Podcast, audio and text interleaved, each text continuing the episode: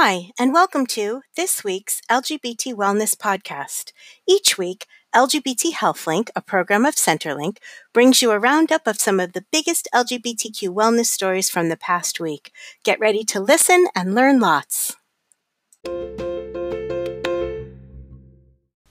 Hi, everyone. Corey here, welcoming you to another week of our LGBT Wellness Roundup. As always, if any of the stories that we're about to discuss are of interest to you, you can head on over to blog.lgbthealthlink.org where you will find a written version of the roundup with links to all of today's stories. So let's jump right in with the first piece of the week first of its kind study on gay men and eating disorders. Researchers led by Jason Nagata found that among cisgender gay men, about 1 in 5, or 21.4% to be exact, reported concern about their physical shape.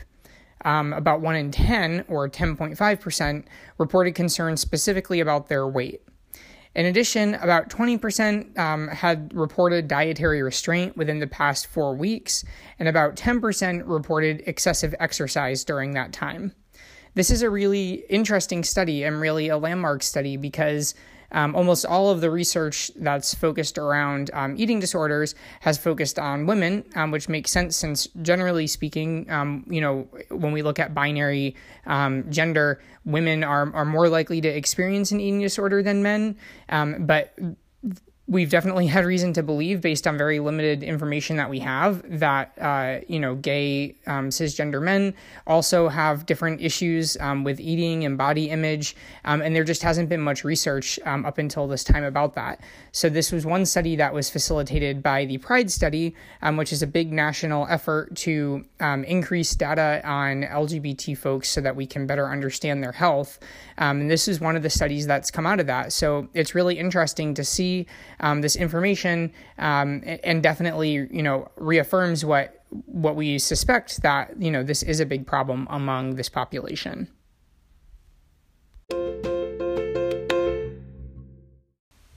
Next up, NP Fellowship focuses on LGBT health. Nurse.com reported on a new nurse practitioner fellowship set to launch at Callen-Lorde Community Health Center in New York later this year. The fellowship will help prepare healthcare professionals to serve the 11 million plus LGBT folks who are currently living in the U.S. and who often find healthcare services really lacking in terms of their cultural competency. It's going to cover a wide variety of topics, um, including HIV, which, of course, is one of the, the main things that people associate as a health issue among the population, but also looking at a wide variety of other topics from cardiology to reproductive health. I think this is really great to see because um, I don't know about you, but personally, I don't think I've I've seen an MD in years at my healthcare provider. I'm constantly um, seeing nurse practitioners, and um, I, think that focusing on that population, as that's a growing um, part of the healthcare market, makes a lot of sense for trying to reduce some of the disparities and improve the care that LGBT folks are receiving. In our next story, Tweet opens mental health dialogue. LGBTQ Nation reported on a tweet regarding LGBT mental health that went viral around the start of the new year and that they say is inspiring queer people worldwide. The tweet says that while LGBT people have to hide their true selves as youth, this presents a quote, gift in disguise, unquote, as one goes through a journey of self discovery later on in life. The article notes that there are a lot of challenges that remain on mental health access, especially for low income LGBT folks and LGBT people of color, and that that's, you know, kind of the, the downside here um, that people don't have the support that they need for this, you know, journey of self discovery. Um, but nice to see kind of a little bit of a positive spin um, and you know some of that resiliency of the community shining through um, in a tweet that a lot of people found to resonate with them Next up, cigarette packaging has power to attract. A new study led by Joseph Lee found that changing the design of a cigarette pack to include subtle or even explicit targeting of LGBT folks had the intended effect, not surprisingly, and made LGBT folks more interested in the product, regardless of, you know, health and safety concerns that may be involved with that product. Um, so they basically tried, you know, swapping out a, a, regular pack with a pack that was kind of subtly targeting LGBT folks to one that was actually called a Pride Edition and, you know, full rainbow colors on the front of it. Um, the results suggest that we really need to prevent um, the targeting of LGBT folks through these kind of marketing ploys. We already have a huge disparity in tobacco use among the LGBT population, and that's largely due to um, all of the targeting that's happened over the decades. Um, and so this is, you know, more proof that um, it really matters how these products are regulated and that even subtle messages um, are kind of kept out of, of the marketing of these products. In our next story, Center to Fight Opioid Addiction. Your Central Valley reported that the Source LGBT Center in California received a $50,000 grant to fight opioid addiction among LGBT people of color. This population, they note, has faced higher penalization for using drugs such as opioids and also has faced a lot of trauma in trying to access the healthcare system.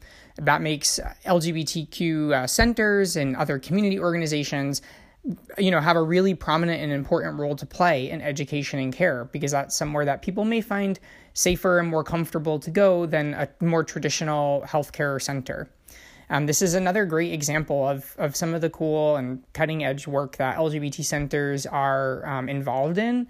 And if you'd like to learn more about what centers are in your area and what they're up to, um, I'd encourage you to visit lgbtcenters.org, where they have an interactive directory so you can check out um, what organizations are located in your state or city.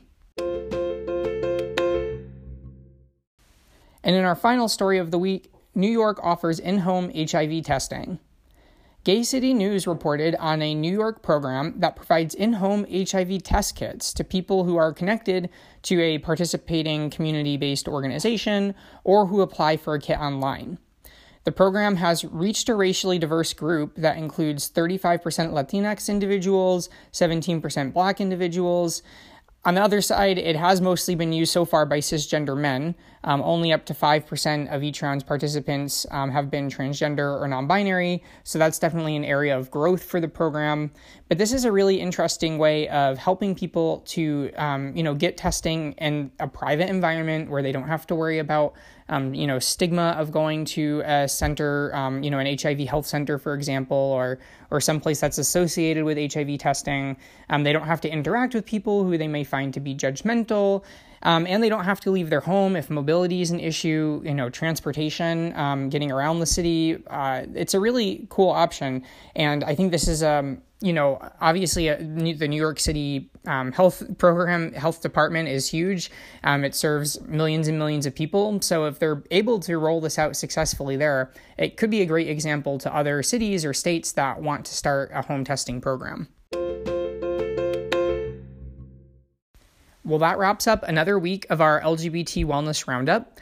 Thanks as always for listening. If you would like to read more about any of the stories that we've discussed, as I said, just go to blog.lgbthealthlink.org where you will find this week's roundup and all of our past roundups posted.